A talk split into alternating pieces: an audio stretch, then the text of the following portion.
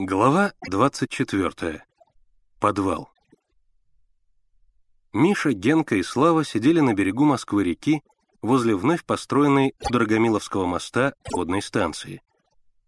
Слава лежал на спине и задумчиво смотрел на небо. Генка метал по водной глади камешки и считал, сколько раз они отскакивают. Миша убеждал друзей пойти с ним разыскивать подземный ход. Вечерело. Хлопья редкого тумана, как плохо надутые серые мечи, скользили по реке, почти касаясь воды тихонько отскакивая. На мосту грохотали трамваи, торопились далекие прохожие, пробегали маленькие автомобили. «Вы подумайте», — говорил Миша, — «мертвецы, гробы — это же басни. Станет Филин заботиться о мертвецах. Все это выдумано, чтобы отпугнуть нас от подвала. Нарочно выдумано. Там или подземный ход, или они что-то прячут. «Не говори, Миша», — вздохнул Генка. «Есть такие мертвецы, что никак не успокоятся.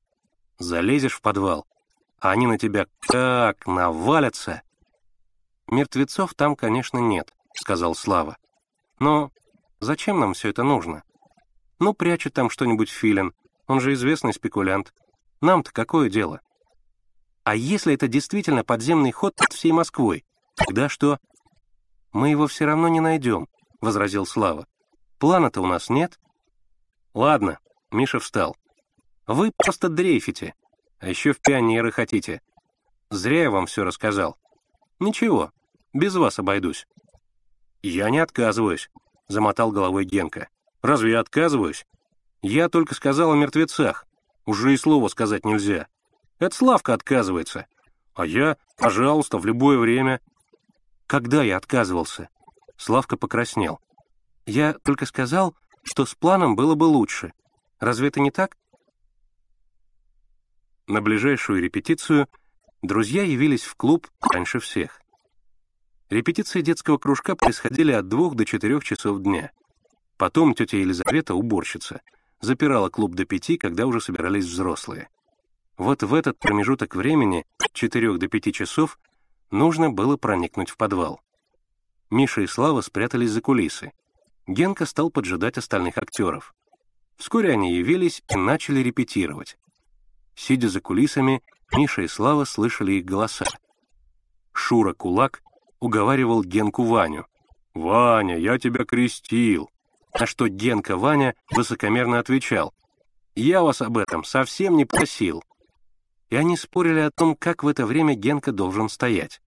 Лицом к публике и спиной к Шуре, или наоборот, лицом к Шуре, спиной к публике.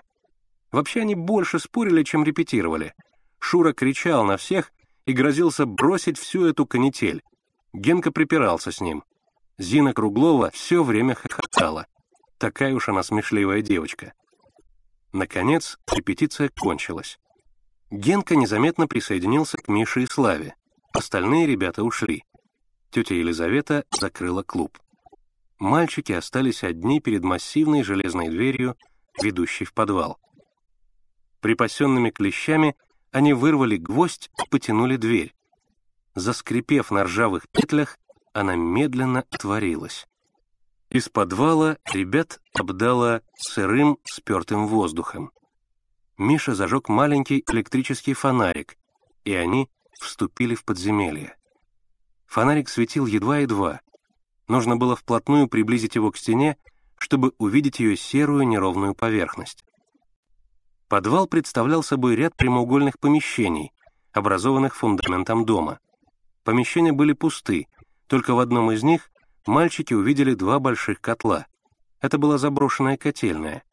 На полу валялись обрезки труб, куски затвердевшей извести, кирпич, каменный уголь, ящики с засохшим цементным раствором. Фонарик быстро слабел и, наконец, погас. Мальчики двигались в темноте, нащупывая руками повороты. Иногда им казалось, что они кружат на одном месте. Но Миша упорно шел вперед, и Генка со Славой не отставали от него. Блеснула полоска света. Вот и заколоченный вход. Свет пробивался сквозь щели между досками. За ними виднелась узкая лестница с высокими ступеньками и железными перилами. Мальчики пошли дальше, по-прежнему держась правой стороны.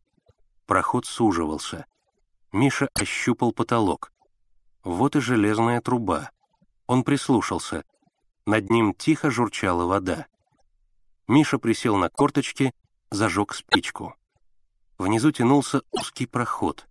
Тот самый, в который он упал, испугавшись внезапного шороха. Мальчики поползли по этому проходу. Когда он кончился, Миша поднялся и пошарил над собой рукой. Высоко. Он зажег спичку. Они увидели большое квадратное помещение с низким потолком. «Ребята!» — прошептал Генка. «Гробы!» Вдоль противоположной стены чернели очертания больших гробов. Мальчики замерли. Спичка погасла. В темноте им послышались какие-то звуки, шорох, глухие замогильные голоса. Ребята стояли, точно оцепенев. Вдруг над ними что-то заскрипело, блеснула все расширяясь полоса света, раздались шаги. Мальчики бросились в проход и спрятались там, затаив дыхание. На потолке открылся люк. Из него вынырнула лестница. По ней в подвал осторожно спустились два человека. Сверху им подавали ящики. Они устанавливали их рядом с уже сложенными в подвале ящиками, которые мальчики со страху приняли за гробы. Затем в подвал спустился третий человек. Сходя с лестницы, он оступился и выругался. Миша вздрогнул. Голос этот показался ему знакомым. Этот человек был высокого роста. Он обошел помещение, осмотрел ящики, потом потянул носом в воздух и спросил. «Кто здесь спички сжег?» Мальчики обмерли. «Это вам показалось, Сергей Иванович», — ответил ему один из мужчин. Ребята узнали голос Филина. «Мне никогда ничего не кажется. Запомните это, Филин». Высокий подошел к проходу и стоял теперь совсем рядом с мальчиками. Но он стоял спиной к ним, и лица его не было видно. «Завалили проход?» — спросил он. «Так точно», — торопливо ответил Филин. «Дверь заколотили, а проход завалили». И соврал. Проход вовсе не был завален. Потом все трое поднялись наверх и втащили за собой лестницу. Люк закрылся, погрузив помещение в темноту. Мальчики быстро поползли обратно, выбрались из подвала в клуб. Клуб уже был открыт. Они пробежали по нему и выскочили на улицу.